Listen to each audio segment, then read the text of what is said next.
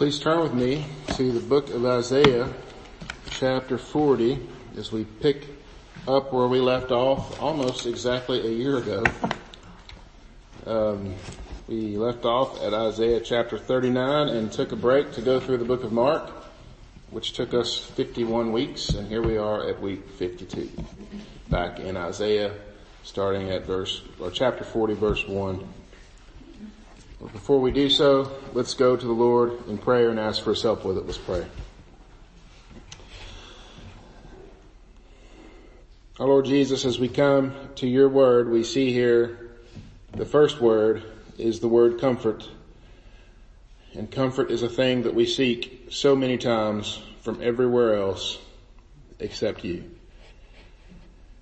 And so Lord, we pray that as we open your word and as we read from it, that you would change us because of it, that we would be renewed in our minds, that we would be conformed to the way that you would have us be, that we would no longer be conformed by this world, but we would be conformed by the renewing of our mind, and that would come from your word.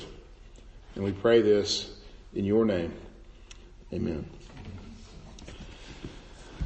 So as I read through this this week, it made me think of instances in my life, both on the giving and the receiving end, and it's something that we've all been on both sides of. You know what it's like. You give someone advice, and it's not just advice. It's like a, a real truth about a situation. It's not, you're not just saying, hey, I really think you should do this, but you're, you're giving them a hard truth. Something that you see and you know is bad for them and they just refuse to see it. They just refuse to see it. They go ahead and they do the thing, whatever the thing is, and then they realize that it's wrong. They realize that it was bad. It somehow hurt them or whatever the consequences was and you knew that it was going to happen. And you have this overwhelming urge to, to tell them, I told you so. You've probably been on the receiving end of that for sure. I know I have. I've been the one that didn't know any better or thought they knew better. And I've definitely been on the giving end of that as well. Instead, what do we do in those situations? Of course, we, if it's someone that we love and care for, we bring them in. We, we comfort them. You help, we help them to deal with whatever fallout is coming from this thing that they have chosen to do. We love them anyway, even though they made a horrible choice. If you're like me, again, you've been on the receiving end of this because I know my own stupidity and as a parent, I've, I've seen my kids as, as they've grown and, and I've, we've done this with our kids many times. And so as we come to Isaiah chapter 40 today, this is, this text is going to resonate with those experiences that we've had in our life at a very deep level because we are both the sinner and, and oftentimes the ones that are called upon to forgive. It's been a while since we've been in Isaiah, so we'll get caught up with that in just a moment. In fact, the, and again, the last sermon that I preached in Isaiah was the last Sunday before we went into lockdown for two, two months. And so, in considering that Isaiah 39 ends with this promise of future exile of future difficulty and 40 picks up with the promise of comfort and restoration, I thought it was incredibly providential that God would organize it in that way. It's pretty crazy. As we pick up the second half of this book, we'll see a distinct shift away from judgment, though we're still going to have to wade through some of that judgment.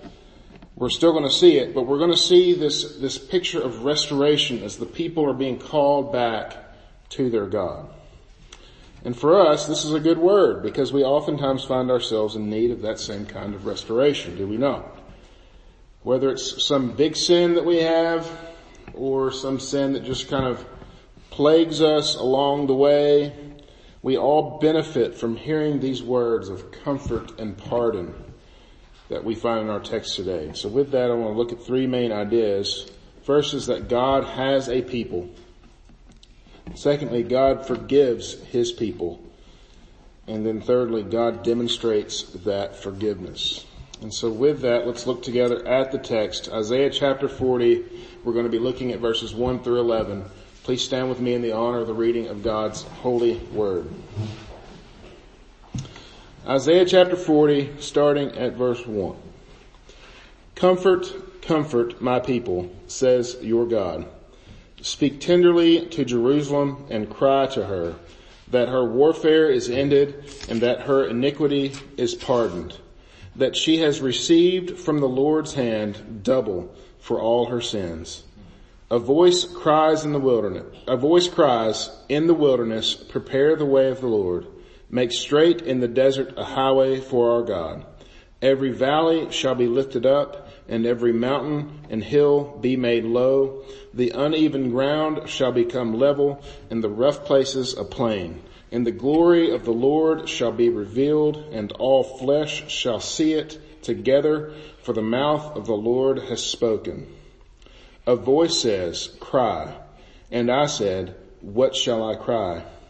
All flesh is grass and all its beauty is like the flower of the field. The grass withers, the flower fades when the breath of the Lord blows on it. Surely the people are grass. The grass withers, the flower fades, but the word of our God will stand forever. Go on up to a high mountain, O Zion, herald of good news. Lift up your voice with strength, O Jerusalem, herald of good news. Lift it up, fear not. Say to the cities of Judah, behold your God. Behold, the Lord God comes with might and his arm rules for him. Behold, his reward is with him and his recompense before him. He will tend his flock like a shepherd. He will gather the lambs in his arms. He will carry them in his bosom and gently lead those that are with young. Amen. This is God's word. You may be seated.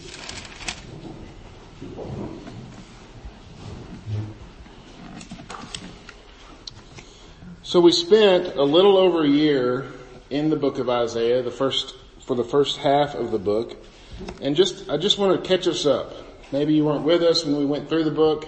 This is a big book and it's, it can be confusing. There are some difficult parts in it. So basically up to this point, Isaiah has mostly been teaching and preaching about how the people of God should turn back to God, should put their idols away and should worship God instead. Because not only are they worshiping other actual gods, but they are worshiping themselves as gods as well, seeing themselves as the masters of their own fate.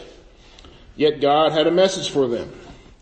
For the northern kingdom, those northern ten tribes, well, that message was they were destroyed. They were, they were destroyed by Assyria and they were led into exile and those ten tribes are now known as the ten lost tribes of Israel. And the southern kingdom, which was known as Judah, would almost be destroyed by Assyria as well, but the Lord himself intervened directly on their behalf.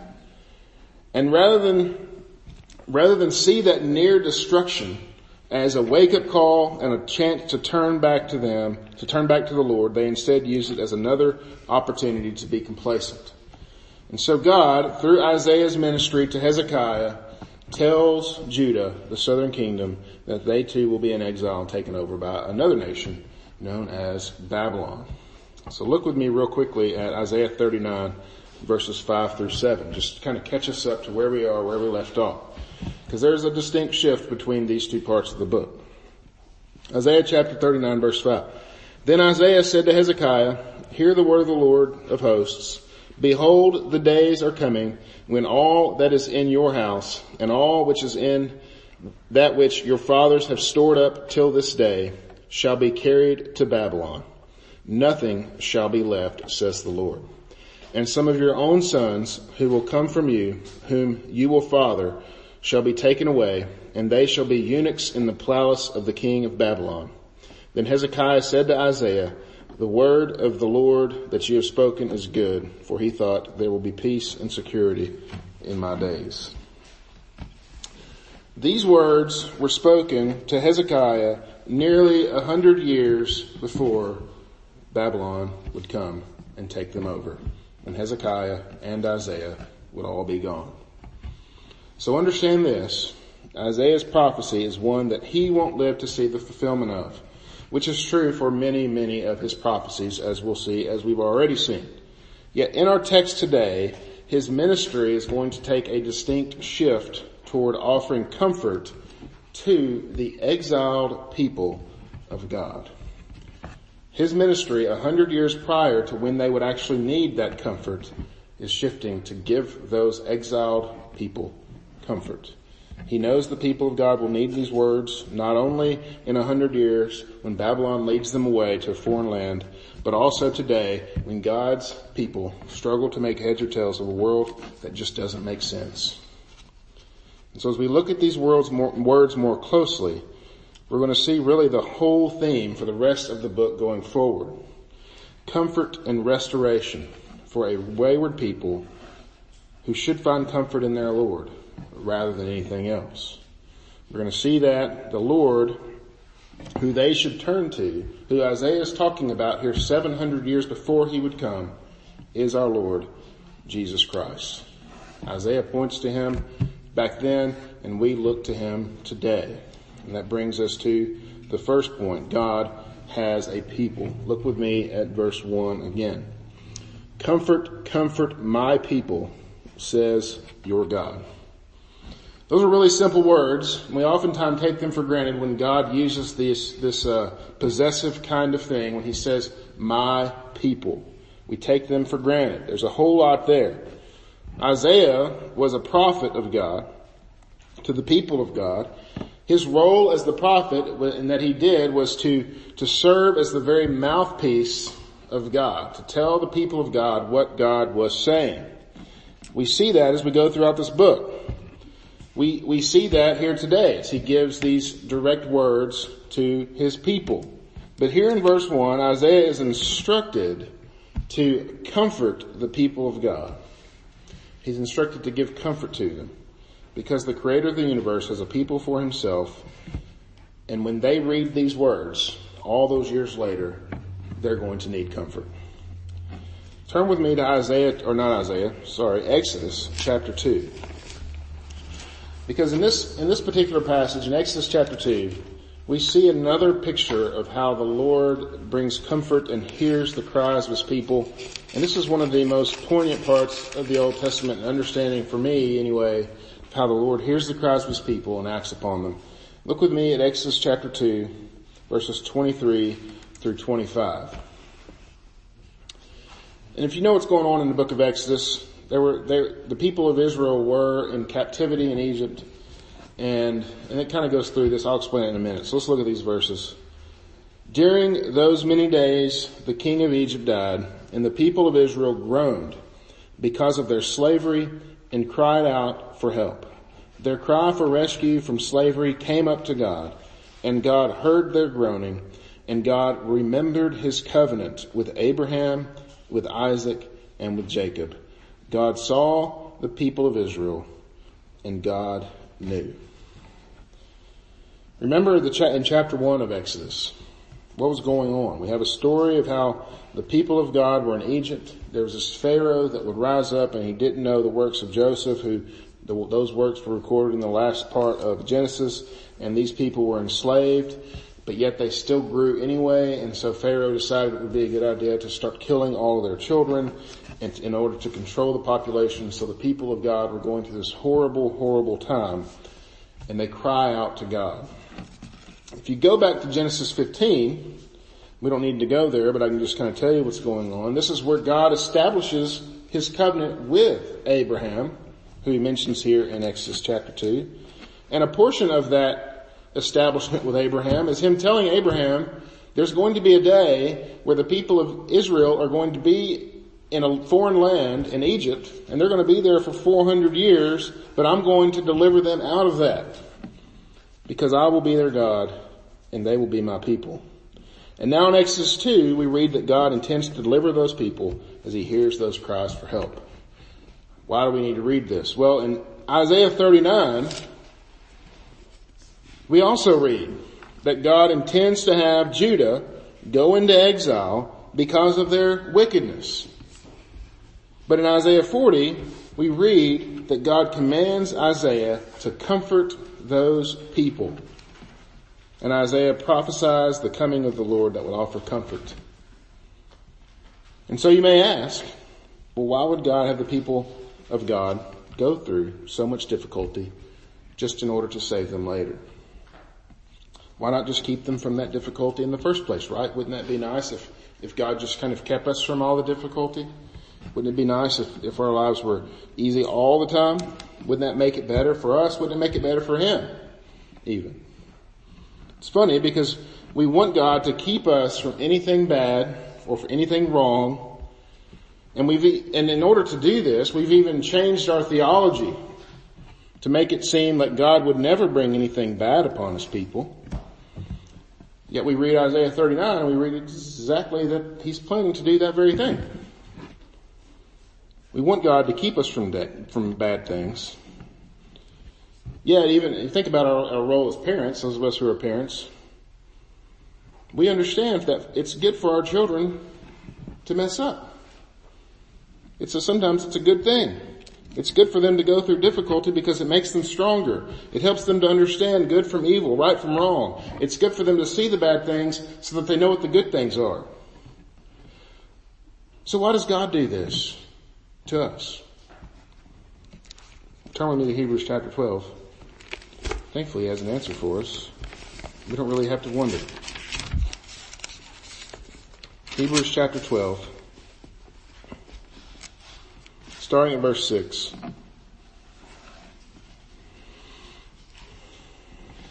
And I love this because as I read Isaiah 39 and I read Gen- and I read Genesis and hear that he's going to send his people into these horrible places, and I wonder why doesn't he just keep us from all this? And then I read Hebrews chapter 12 and it helps me.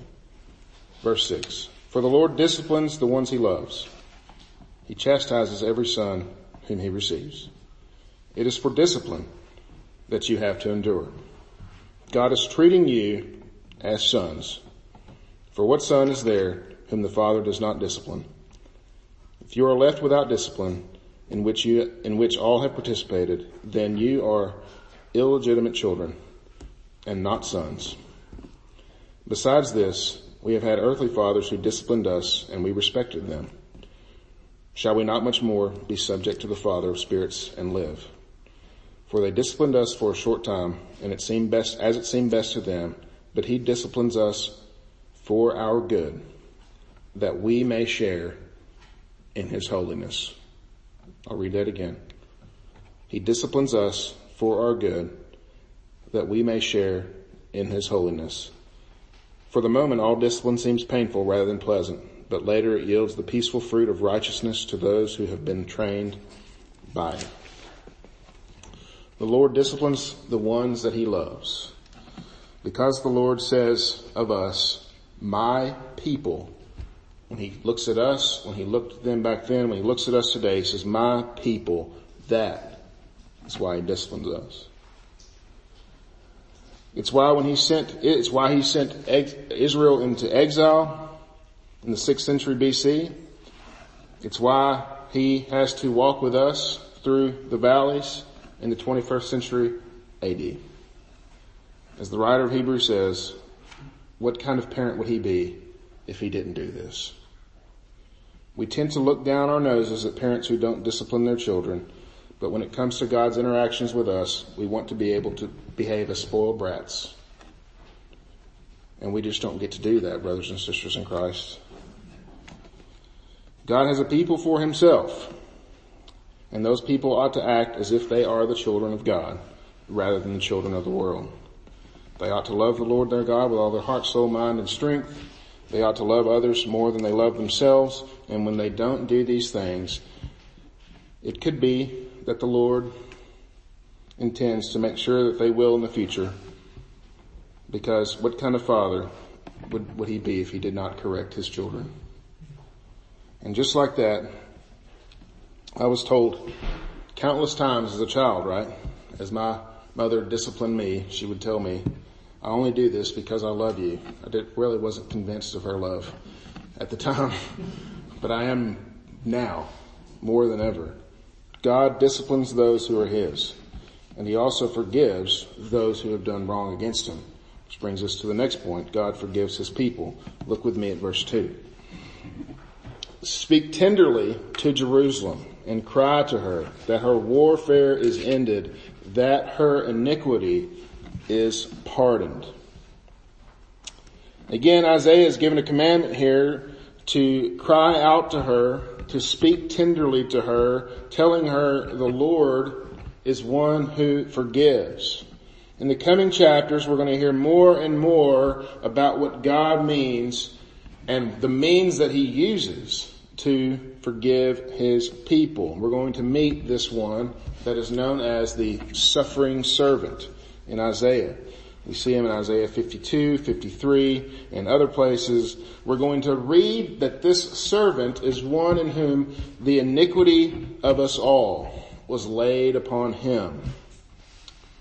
And remember, this suffering that we experience is only because of our own iniquity. And now we read that there will come a day in which the Lord will pardon the sins of Israel. The people of God will have their iniquity pardoned. How can he do this? If you read about the time of Israel's exile, and you can read about that in Jeremiah, as you read about that in the book of Daniel and Ezekiel in particular, as those books were written during the time of exile, you read that the Lord intends that the people of Israel should be in exile for 70 years which is a lifetime, right? Literally, it's a lifetime. And you may think, and we may think, seven years is a long time. From our perspective, it absolutely is a long time. But if you look back at Israel's infidelity to God, where does it start? It starts in the garden, and it just keeps on going, and it really never even stops. It goes back hundreds and hundreds of years. It goes all the way back to Abraham himself, as he had a child with Hagar, because he couldn't wait on the promised child that God had, had promised to him. And more than that, Isaac, Jacob, keep reading. There's a lot of infidelity to God. Is 70 years enough to pay for so much sin? Of course not. Of course it's not. It's not like our own legal system, right, where a criminal can pay their debts to society, quote unquote, by serving time away from society it may or may not work here on earth, but it definitely does not satisfy the ultimate justice of God. So Isaiah will transition to talking about this suffering servant as one who will atone for the sins of the people once and for all. Isaiah saw his day and was glad. Abraham, Isaac, Jacob, they all saw his day they were glad to see it. We talked about that in Sunday school this morning. Yet they would only meet him in glory because he wouldn't come for another 700 years. We know that he's talking about Jesus. The coming of Jesus would signal the forgiveness that the people need in order to, to be with God for all eternity. This is important because all the words of comfort in the world don't matter if they don't actually have substance to them. Comfort, comfort my people, says the Lord.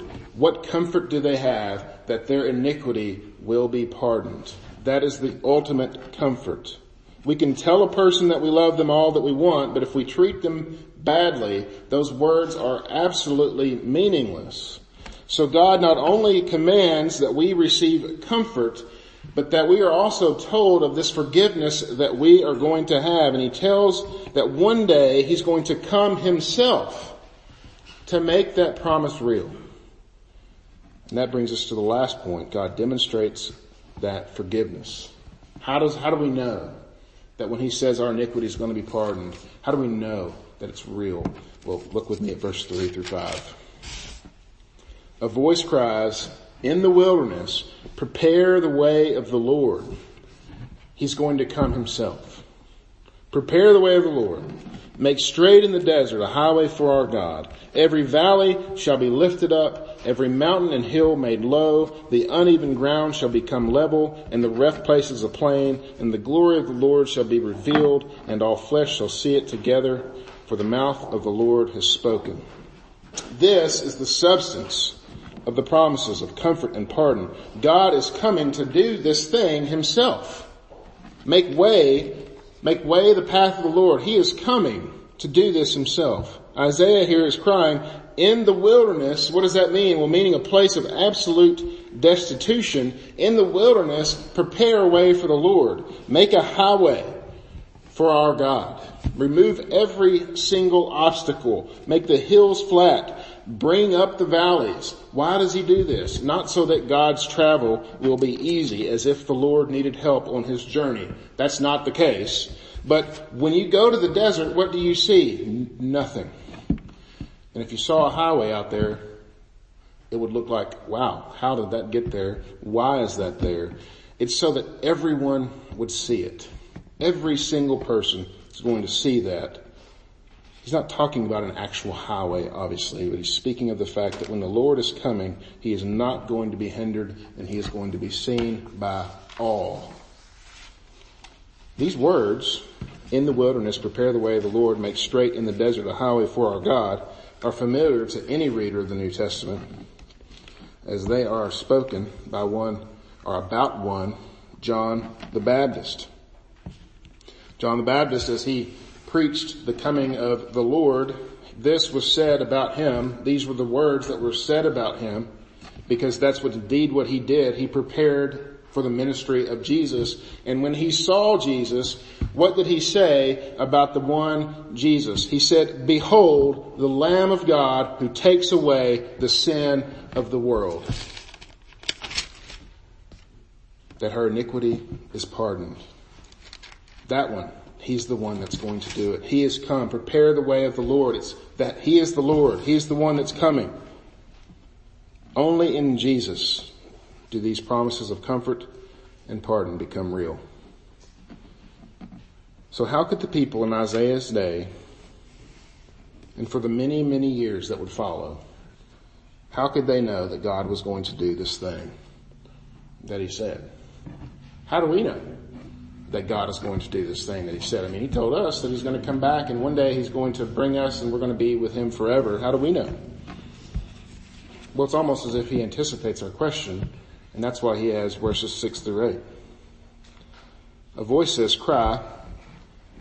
And I said, what shall I cry? All flesh is grass and all its beauty is like the flower of the field. The grass withers, the flower fades, and the breath of the Lord blows on it. Surely the people are grass, meaning we don't, we're nothing but a vapor. We don't last very long at all how could we possibly understand and adhere to these promises? Our life is so short and these promises are so far away. Verse 8, the grass withers, the flower fades, but the word of the Lord will stand forever.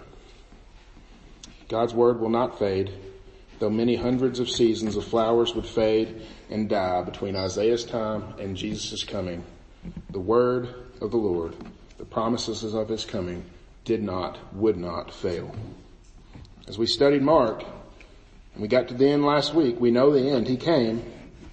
He did the work that he came to do. He gave his life for the sins of his people. He rose from the grave that those people might have comfort and pardon for all time, not only in this life, but in the life to come. Hear this today. You are not beyond the hope of comfort and forgiveness in this life. If you think so, if you think, well, you don't understand, you don't know my story, well, that's fine. Read, read some of the stories in here. I encourage you just to go back, go back to Genesis 12 and start with Abram as he was called by God and then just follow his story because you won't get to the end of chapter 12 before you find a person who does not deserve anything that God would possibly give him. He passed his wife off as his sister so that they would protect him. Have you done anything that bad? you are not beyond the hope of comfort and forgiveness. Go back and read. See how they blasphemed God. See how they sought all these other gods to save them. If you're not convinced about that, just ask me about my life and I'll tell you. See how he took a hardened sinner that hated God and hated people and took that heart of stone and made it into a heart of flesh, one that would worship the Lord. You are not outside of his ability to forgive. That thing you did, that thing that you're thinking of, as soon as I said, you're not outside of that. that thing that you did, those things that you're doing, whatever it is, they're not so big that he cannot forgive you today. He made a highway in the wilderness to come to his people and he intends to save every single one of them. Rather than be stuck in your guilt and your shame, call out to Jesus and be saved. Call out, have comfort and forgiveness today. See how faithful he is. Test him. His word does not fade. And for the people here that call themselves the people of God, to those whom he says, my people, how should we react to this amazing word of comfort and pardon? Well, he tells us in verse 9 through 11, go up to a high mountain, O Zion, herald of good news. Lift up your voice with strength, O Jerusalem, herald of good news. Lift it up, fear not. Say to the cities, behold your God. Tell others. It's simple. Jesus said, I am the good shepherd. Verse 11 said, he will tend his flock like a shepherd. He will gather the lambs in his arms and he will carry them in his bosom and gently lead all those with young. He said, I am the good shepherd. My sheep will hear my voice. They will come to me. Who am I not to speak to them from the rooftops, from the very mountains? Be a voice crying in a wilderness of a lost world, behold your God. In conclusion, I ask you, brothers and sisters in Christ, I ask you if you're an unbeliever today, do you need comfort and pardon today? Absolutely. The answer is yes. I'll answer it for you. If you're hearing these words, the answer is yes. Call out to Jesus, find rest for your soul. Those of you who are His, do you know someone who needs this, again, I'll answer it for you. Yes, you do. Give them these words. Show them this. Tell them how Jesus can offer them comfort and forgiveness for their souls. Let's go to Him in prayer.